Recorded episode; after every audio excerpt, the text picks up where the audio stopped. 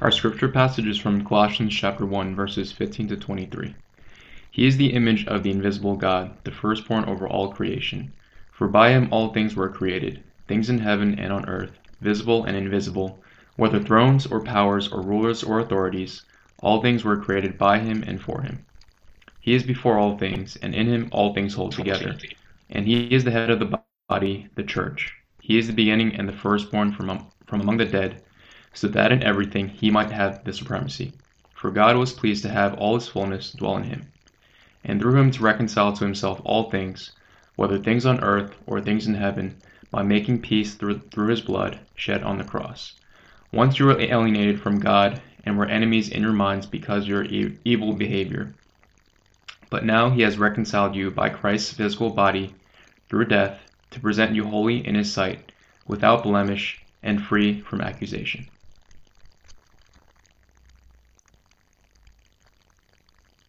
If you continue in your faith, established and firm, not moved from the hope held out in the gospel, this is the gospel that you heard and that has been proclaimed to every creature under heaven, and of which I, Paul, have become a servant. Thank you, Sam, uh, for uh, reading us these verses. Uh, today we are continuing on in our series uh, based on Colossians 1 uh, hoping to culminate with our 2020 uh, church key verses in, found in 28 and 29. Um, thus far, we've uh, considered uh, spiritual signatures, right? Um, and also the pleasure of prayer. We talked about prayer last week. Uh, it could be said that these topics kind of formed Paul's introduction uh, to the main course of his epistle.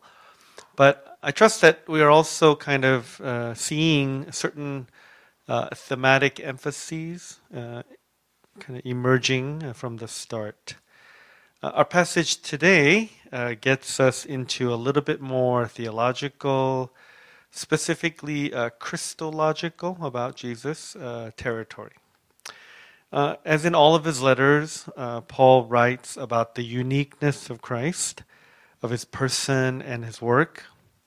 But especially in Colossians uh, 1, uh, Paul's rendering of who Jesus is with respect to um, his person and his work, his uniqueness, uh, it's, it's evident, uh, but especially here how Paul talks about the uh, created order. What is Jesus' relationship with creation? And then what is uh, Jesus' relationship with the church? Right? It's not only uh, theologically rich, uh, it's also very poetic. Right? So we could read this, we could see this uh, again and again and appreciate its beauty and power. The description of Jesus is highly exalted, even cosmic in nature, and yet it's very personal, uh, touching upon the conciliatory effect of Jesus' uh, blood uh, shed on the cross. My sermon's title, Twice Firstborn, okay, Firstborn twice, is based on verses 15 and 18, which refer to him as such. Jesus is the firstborn over all creation. Okay? But he's also firstborn uh, of all the dead, or as we might say, the new creation. So we have him as the creator of uh, the world, uh, but he also is the firstborn, the first to rise from the dead. So, uh, therefore, a, overall, uh, Jesus holds preeminence. Preeminence.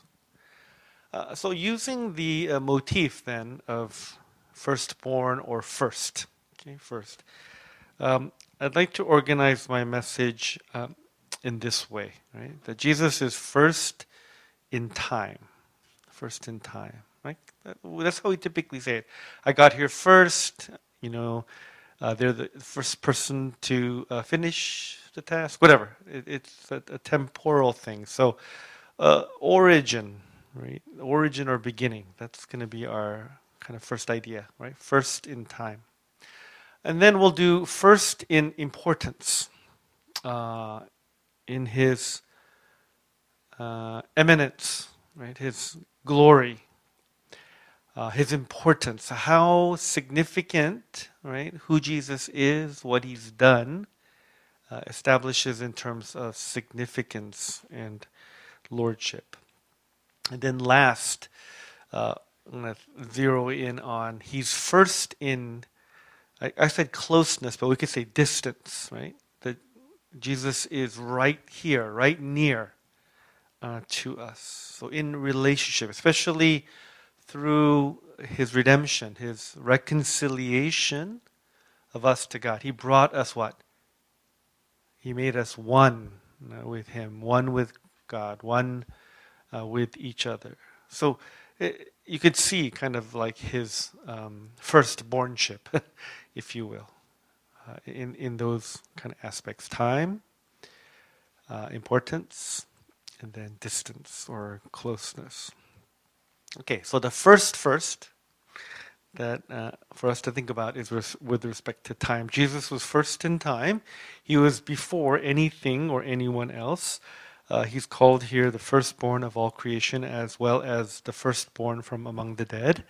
Uh, this does not mean that Jesus himself was created or derivative, right? To the contrary, uh, Jesus was the author of creation. Right? Indeed, his firstbornship acknowledges that he himself is the creator of all things. Uh, verse 16 states it clearly all things were created by him and for him. That's everything on heaven and earth. That's everything visible and invisible, all things. Right? The fancy term that's used is Pantocrator. Right? Panto means all. So he's the Almighty, he's the Lord of the universe, all powerful, all the superlatives we can uh, think of. Right? Now, uh, maybe one kind of problem that uh, is is kind of circulating among the Colossians is that um, they're thinking that okay, Jesus is great, but is there other great things out there, other competitors, other things that we should tap into, other powers, other fullnesses that would make us, you know, enjoy spiritual life more? And I think Paul is trying to emphasize Jesus is it, right? He's everything, but that everything is really everything, right? So as he exalts Jesus, he's Paul, I think, is you know showing the relative superiority, supremacy of Jesus above all other spiritual principalities and powers, from the highest to the lowest, all they're all subject to Christ. A misinterpretation of this passage would be to say that Jesus uh, was not original, that he was not firstborn, that he was not pre-existent, right? If you think that there was a time when Jesus was not, that he was brought into existence. He didn't pre exist, right? That would be uh, what we would call uh, kind of an unorthodox or even a heretic uh, position, right? That Jesus, the Bible tells us that Jesus eternally existed as the second person of the Trinity, the Son of God, a full member of the triune uh, Godhead. And in numerous places in the Bible, Jesus is called, right, the creator or at least the agent of creation, that through him, right, uh, he created. So we can make a kind of a syllogism, is, is a fancy term. So Genesis 1, right, it says, God spoke the world into existence. In the beginning, God created the heavens and the earth. Right? Very familiar passage. And then in John 1, where the gospel writer is talking about who Jesus is, right? Um, there's a recent devotion time text for us. John calls Jesus the Logos, right? The Word, the Word of God. Right? So there, we're seeing that connection uh, being made very clearly, right? That as uh, Genesis 1 says, God spoke the world into being, let there be light. Right? In the same way, Jesus is that Word who caused the creation, who uh, executed, who put the creation into uh, motion. Jesus is the one who created by divine fiat. Right? All things were not only created by him, but for him. Right? There's another kind of priority there. There's another sign, another sense that he is first in all of this. Not only was he creating it, but it was his plan, it was his design, right? He made it the way that he wanted to make it. Right? So it wasn't just some discharge of random divine power, but the purpose and design uh, for which all things were made lies in Jesus's uh, or Christ's creative purview. Now, he made everything for himself, in other words, not in a narcissi- narcissistic way, uh, but everything was made so that it could be what redeemed and reconciled um, to God. So when we talk about him being firstborn, it's not only like he's the original, he's the first in time, but it refers to um, his lordship over all things and persons in the created order. He is the origin, he is the best of all living things and over uh, all those that live again. So, you know, being firstborn, at least in, in kind of the uh, Hebrew culture, ancient culture, uh, it was not only a matter of timing, you're not only the first child to be born, right? But it's a matter of honor, right? You were the first descendant of your parents. Um, it, it, was considered the highest or most exalted uh, in any uh, generation. So um, let's think about this. If Jesus is the creator, what does that do? What does that mean for us, right? If we make or create something, um, we recognize, we naturally get uh, ownership. If I make something, I'm the owner of that. Right? I take credit for it. We have rights and privileges concerning what we do with what we make, with the creation. Right? It's up to me how the creation should be utilized, whether it's a particular function or a display. I can break it down, I can remake it, I can sell it, I can keep it, I can give it away, right? There is that that inherent ownership, that power over the creature or the creation. Um, I can destroy it, I can discard it, whatever I want, right? I have sovereignty over that claim. we were talking about, uh, I was talking to Andrew, and, and Peter came into the conversation because these guys, the industries that they work in, that you know, because of the companies that they work for, the companies own the patent rights to like any scientific work or anything that they, even even if it's like the greatest invention ever, the company's paying for their research, and so they were going to walk away with the patent. So, I guess they get the intellectual glory of it, right? But that's about it. And uh, they're saying that there's these uh, older guys that are really famous in their company, but they're just like working at the next bench still, you know, in their 70s in age because, you know, they, they, they don't get the royalties, right? Because they're not the owners. Right? They are not firstborn in, in, a corporate sense, right? And so um, you can see the power of, uh, of this kind of, uh, of what it means to own something. And that's what we're saying here, that Jesus, by virtue of being the creator, he owns the world. He owns you and me. Right? And again, not in some sort of like strange, like you know, um, you know, Marxist kind of like, uh, um, you know, ownership issue. You know, that kind of uh, landlord uh, kind of the, the, negative connotations of it. But yeah, God created us out of love, right? Jesus owns us uh, in the sense that He is Lord over us, and He wants what's best for us. He designed us, He created us, and now He wants to guide and direct us, right? And so that, that can be a beautiful thing. This is not a power play. This is, I don't know, a love play. This is an act of love that I think Paul is trying to uh, communicate and convey uh, to the people, to the Colossians. And th- that's the big question for us even as a believer, as a follower of Christ, is there obvious evidence that Jesus is my Lord? He's my owner. Right? The decisions I make, the plans that I have, how I steward my resources, right? The, the future that I imagine. Who is really the arbiter? Who ultimately de- decides for you and me. you know, we may say, yeah, I prayed about it, you know, I'm seeking God's will, or, you know, I want to do what the Lord wants me to do. I, I know we often kind of put that, um, that kind of usage there. But if we really dig deep, if we really go to the heart of things, I think that the reality is more of we're choosing our own paths. Our preferences, our dreams, our self understandings, they govern much more practically, much more concretely than the ownership of Christ. In other words, we kind of end up doing what we ultimately want to be doing, as opposed to, yeah, genuinely uh, seeking and then submitting to what God wants in my life. This is one way that I can test it.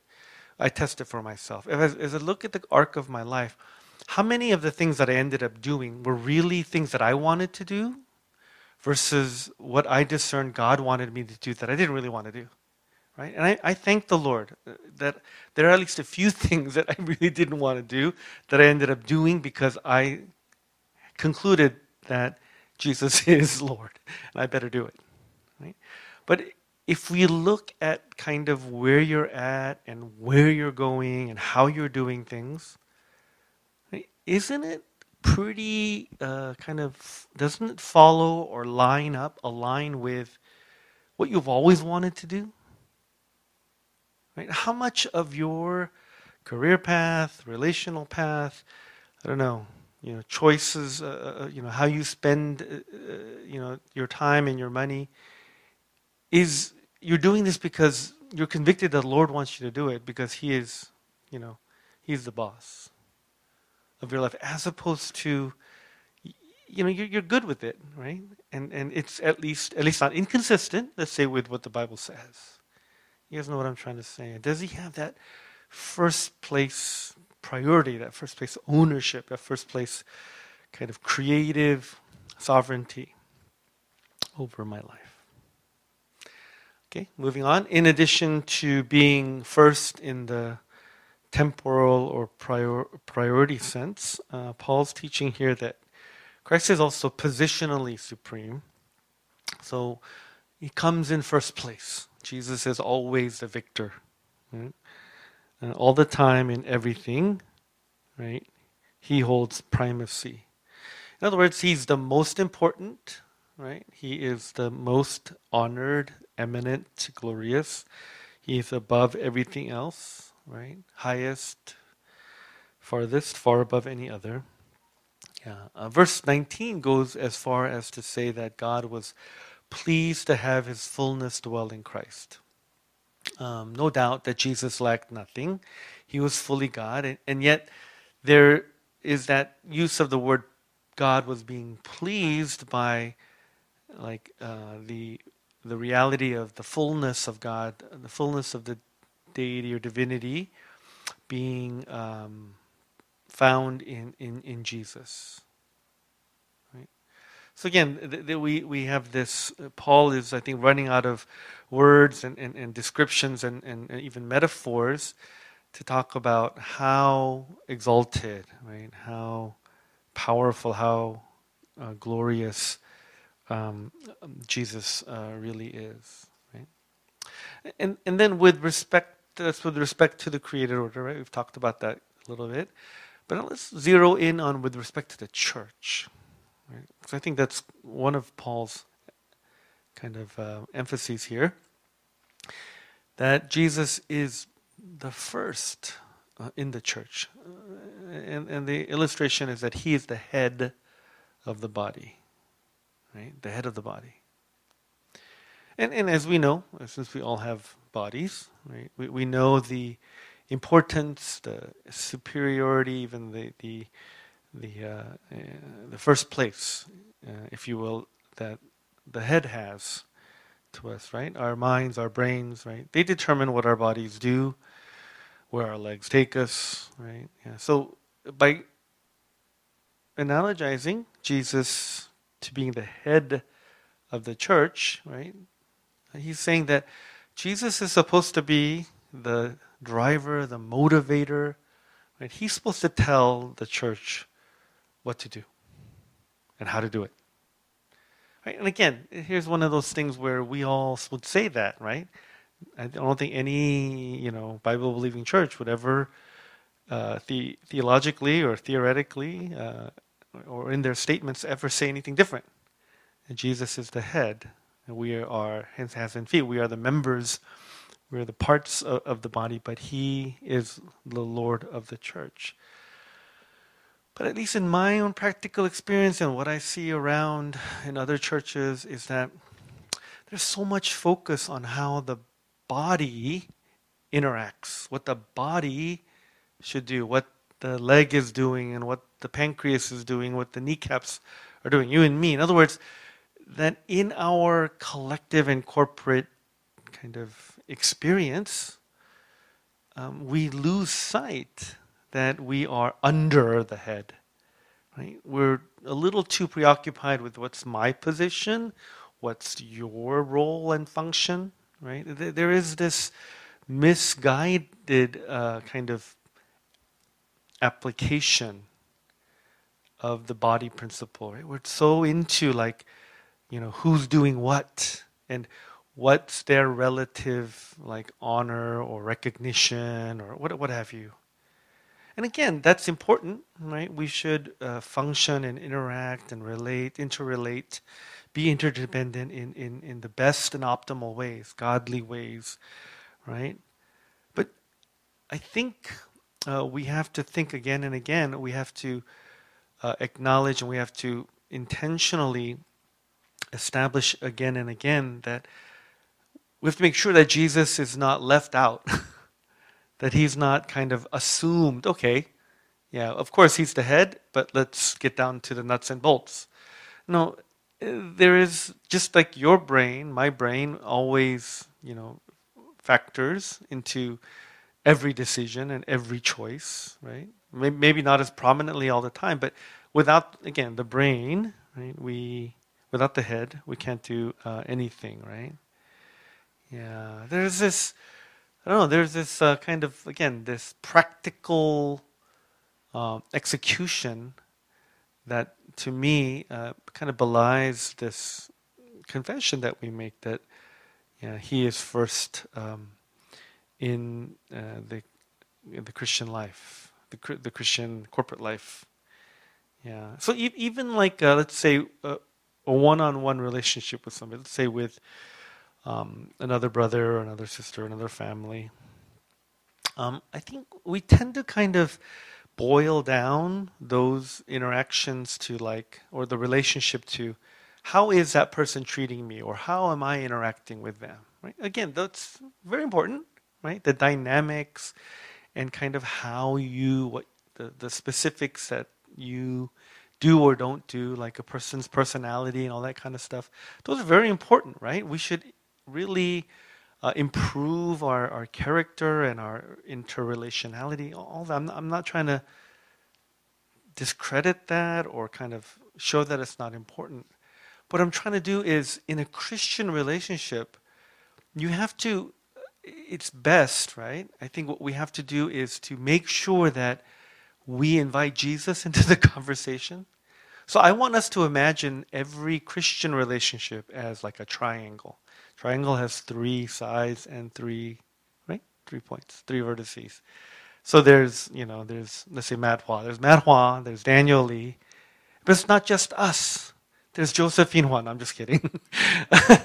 there's Jesus Christ. Am I saying Jesus is Josephine? No, I'm not saying that. Okay. In other words, as brothers in the Lord, it's not just how I think of him and how he thinks of me and what I do for him and what he says to me. No. Jesus is part. He is superintending. He is a member of that triadic relationship. It's not just two people, it's three, right? Three persons. Right? And so how Jesus would want us to interact becomes very important. What Jesus would think about what I said to Matt, what Jesus would think about what Matt thinks of me. You know, all that it becomes a little more complicated, right? We, you know, a third party is makes it, you know, a little bit more um, like I said, complicated, but it can also become beautiful too. Jesus can serve as the kind of the arbiter. He can he can the mediator, right? Or he can really like I don't know, like he might impress upon Matt, you better talk to Pastor Daniel about that because he needs to change. Right? Or you know, there's there's three of us when we pray together, where two or three are gathered in my name, so am I with you know, all those kinds of things. It, it I think it makes the relationship fuller and richer and deeper and it can tap into areas that you know just two people cannot right? If you're in a one-on-one kind of some, and you guys reach an impasse right? Uh, and you, you know, the best case scenario sometimes is like you agree to disagree right? But with with jesus there um, there can be much more right? Many more options that uh, can happen right? Yeah. He's the most important one, in fact. But we sometimes never consult him, we never conclude him. It becomes me and you, or us and them, right? Is it us and them, we and they? Okay, whatever, whatever the grammar says. Yeah, but you know, think about Jesus being the head of not only the body, the corporate body of Christ, but between you know uh, a husband and a wife, or husband, wife, and the kids, or you know, two friends or two families or roommates or people in the same small group or what have you, right? Uh, to actively right, engage Jesus uh, in that relationship, in, in those connections, right? With respect to the church, he's uh, the head, he's firstborn, he is first place. I feel like uh, many times, like uh, Christian groups or Christian communities, um, we conduct ourselves almost like we're on like a um, a military mission, right? That's one of the metaphors that we are soldiers, right? Uh, serving as soldiers in in in in, in the uh, where God wants us to go, and um, like you know we, we we get the plans let's say from the bible or the holy spirit. And we go out on mission where we're serving the lord here there and we're doing those kinds of things. But sometimes you know like on mission when, when a military like um, when there's an operation sometimes the communication gets cut off with you know headquarters or the your commanding officer, sometimes you get separated, right? Sometimes things break down. Um, and you know, you have to figure out what you're going to do next, right? And, that, that, that I think is true to life, right? In Christian life, we, we, we think God has given us a directive and we, you know, we uh, embark on it, we launch out on it, and then, you know, things don't go the way it was planned, and we have to kind of regroup, have to figure uh, things out. And sometimes, right, we don't hear from God. We're not sure how He wants us to kind of, you know, rework that. Um, I think that's okay. But it's important, right? It's obvious that we should try to hear from from the Lord, right? We should go back to saying, okay, plan A didn't work out. What's plan B?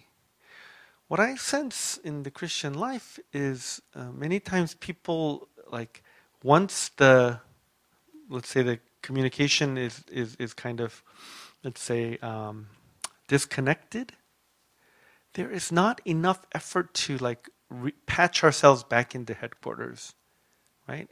We kind of go off and we are doing things on our own the way that we think is best, and we're still at it. We're still doing that. There's ample opportunity to, like, you know, re, again, to reunite or to get our uh, uh, marching orders reestablished. Um, but we don't. We we, we kind of like being in charge. Maybe maybe that's that, that's what's happening. You know, uh, one of the I think really really uh, excellent uh, series on um, kind of warfare and, and historical uh, kind of happenings is Band of Brothers. Right? Band of Brothers about World War II uh, Easy Company, a company of soldiers that were uh, part of this paratrooping uh, kind of uh, experiment that the army tried. They were kind of key soldiers in, in so many different battles and stuff. But you know, it starts out with them training for, and then eventually um, paratrooping into Normandy on D-Day, right? And had all these amazing plans, but uh, because of the you know the anti uh, um, um, aircraft uh, uh gun uh, you know bullets and, and, and, you know because of uh, you know it was cloudy or whatever a lot of them got scattered right and they were in like totally different areas right so they had to kind of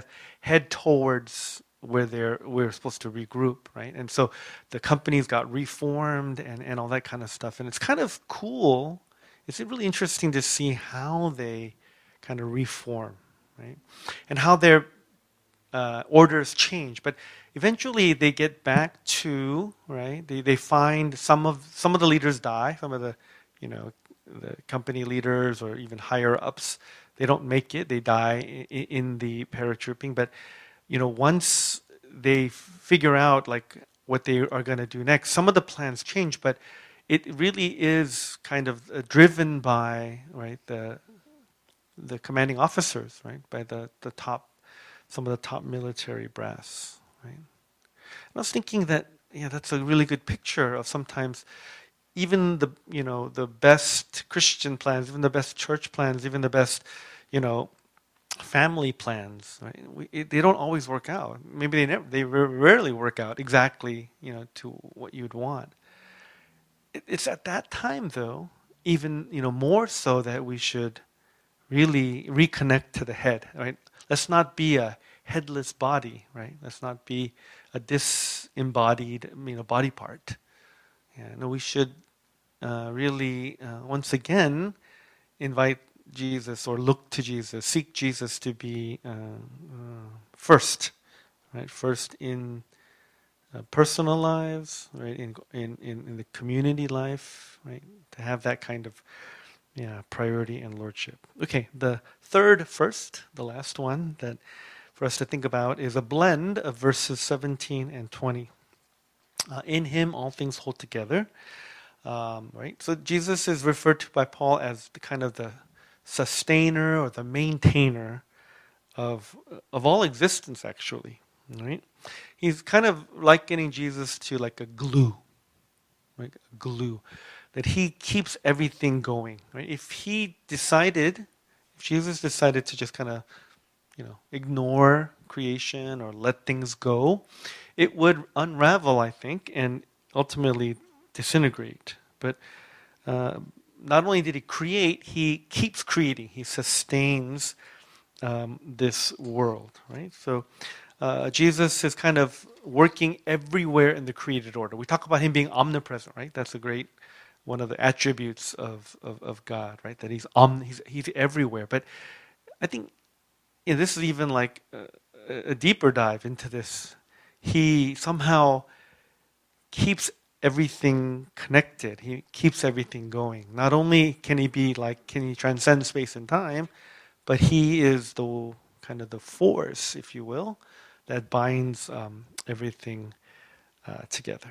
Okay, that's kind of the big picture of it. But I think again, Paul goes into the spiritual kind of uh, aspect uh, of this, right? And that's where I mean that Jesus is first in terms of distance or in terms of closeness, right?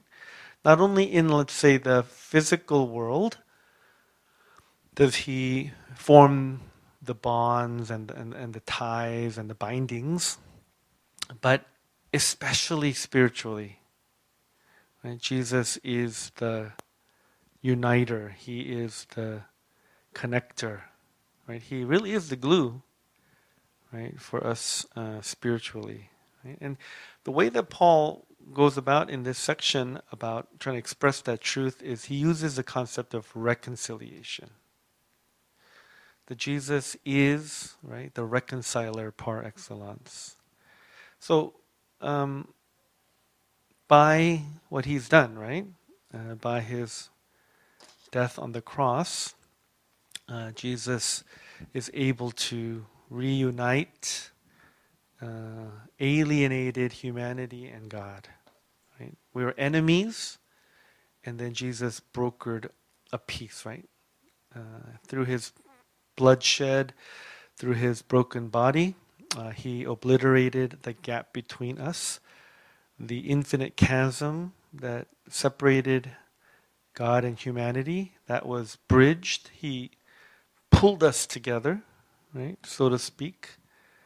Um, and in that process, right, Jesus became the closest to us that we could ever imagine, right?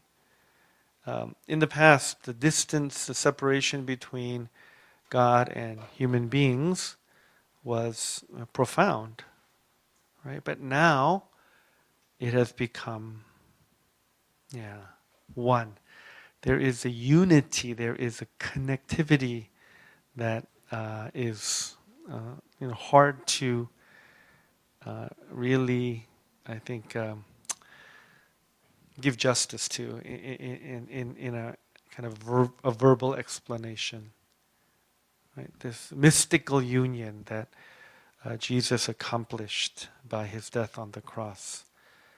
And so he can be the closest person, right, that we could ever know.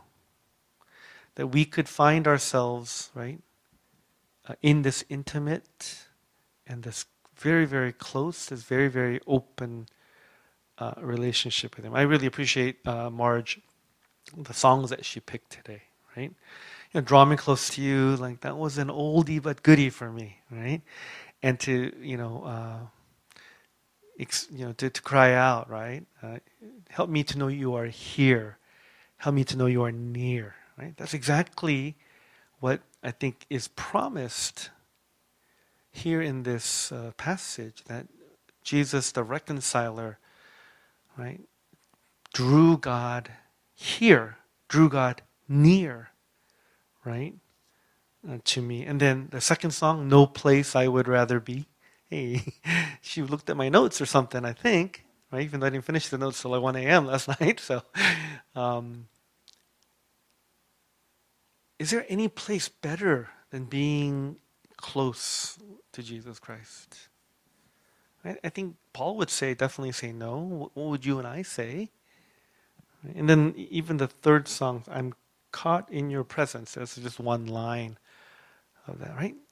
I'm, I'm caught. Yeah, I'm caught in your presence. Yeah, I don't want any blessings. I don't. You don't owe me anything. I just. This is where I belong. This is what I was made for, right? This is my first choice that I am right there, right? Uh, with with Jesus. Right? Even the idea of the, the headship, uh, it's it's an organic thing.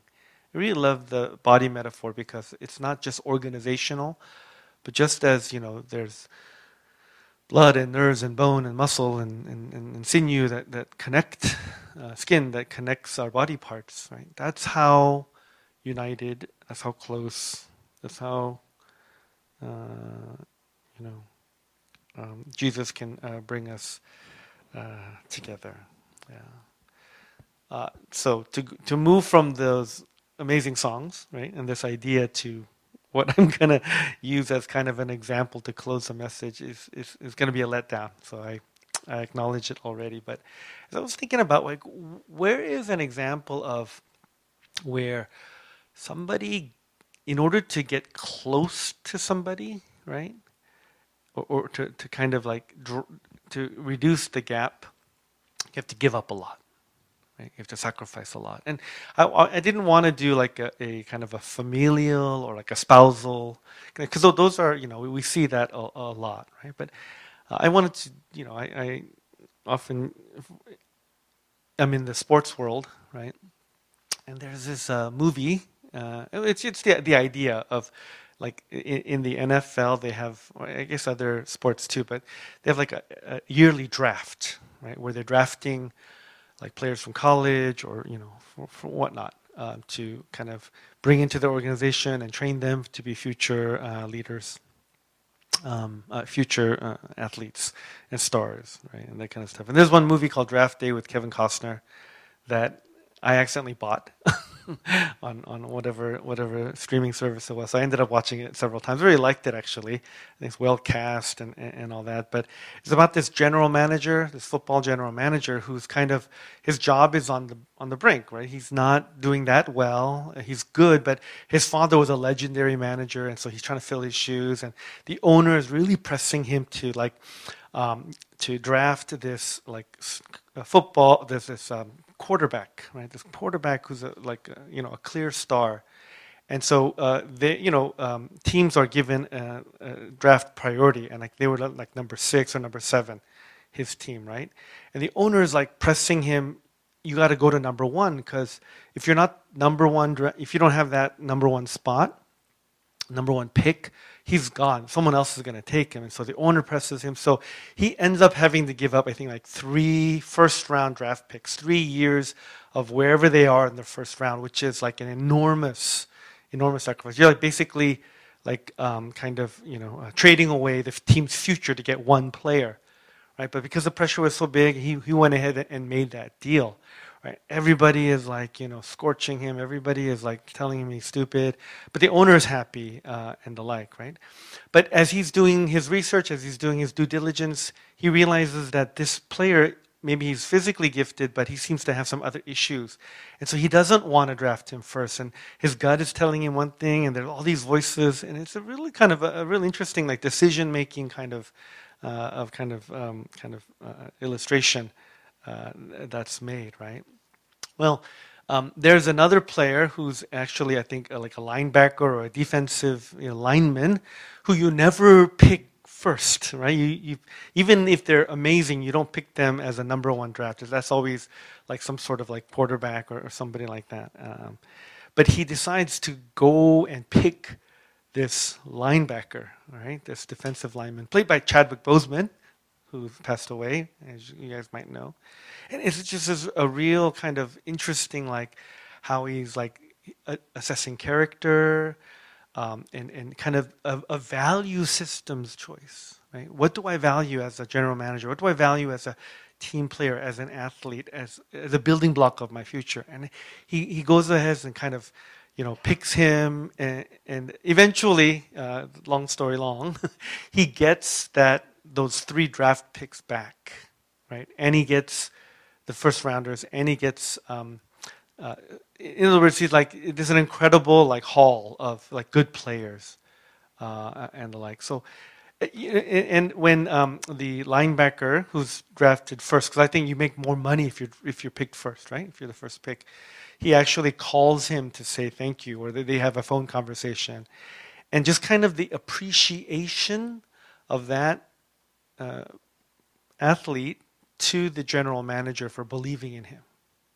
And he knew what it took to pick him first. All the criticism that he was going to receive, and the, the, the loss of a potential, uh, you know, game like a franchise quarterback, et cetera, et cetera. Right? I, I just felt like, wow, he wanted him close.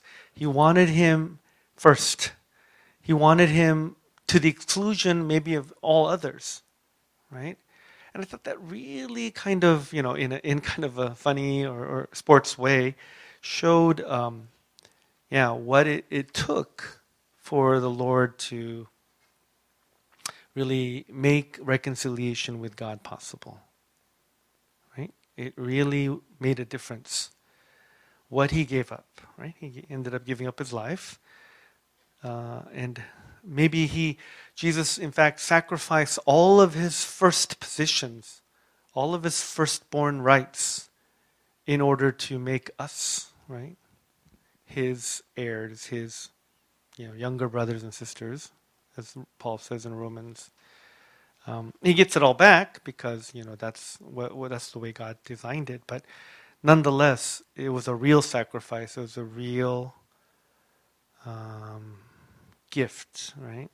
Um, that Jesus uh, um, surrendered uh, on our behalf, so that He could be close to us. That we could be close to Him, that we could be close uh, to each other. Yeah.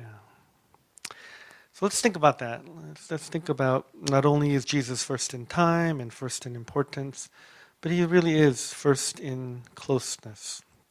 He's not only a supreme uh, originator or a supreme leader, but He's the great lover of our souls. Let's pray. Lord, uh, thank you for uh, helping us, I think, uh, process what uh, all of the uh, stupendous and powerful things that Paul attributes to Christ. Uh, not only is there, again, this sweeping and humongous picture of what Jesus' power and, and what he accomplished, but it, it really hits home. It really lands, hopefully, in our personal heart that I am beloved, that uh, I was, Jesus valued me to give up all the draft picks so that I could be close to Him, that uh, He could be first in my life, and in a sense that I could be first in His life um, as well.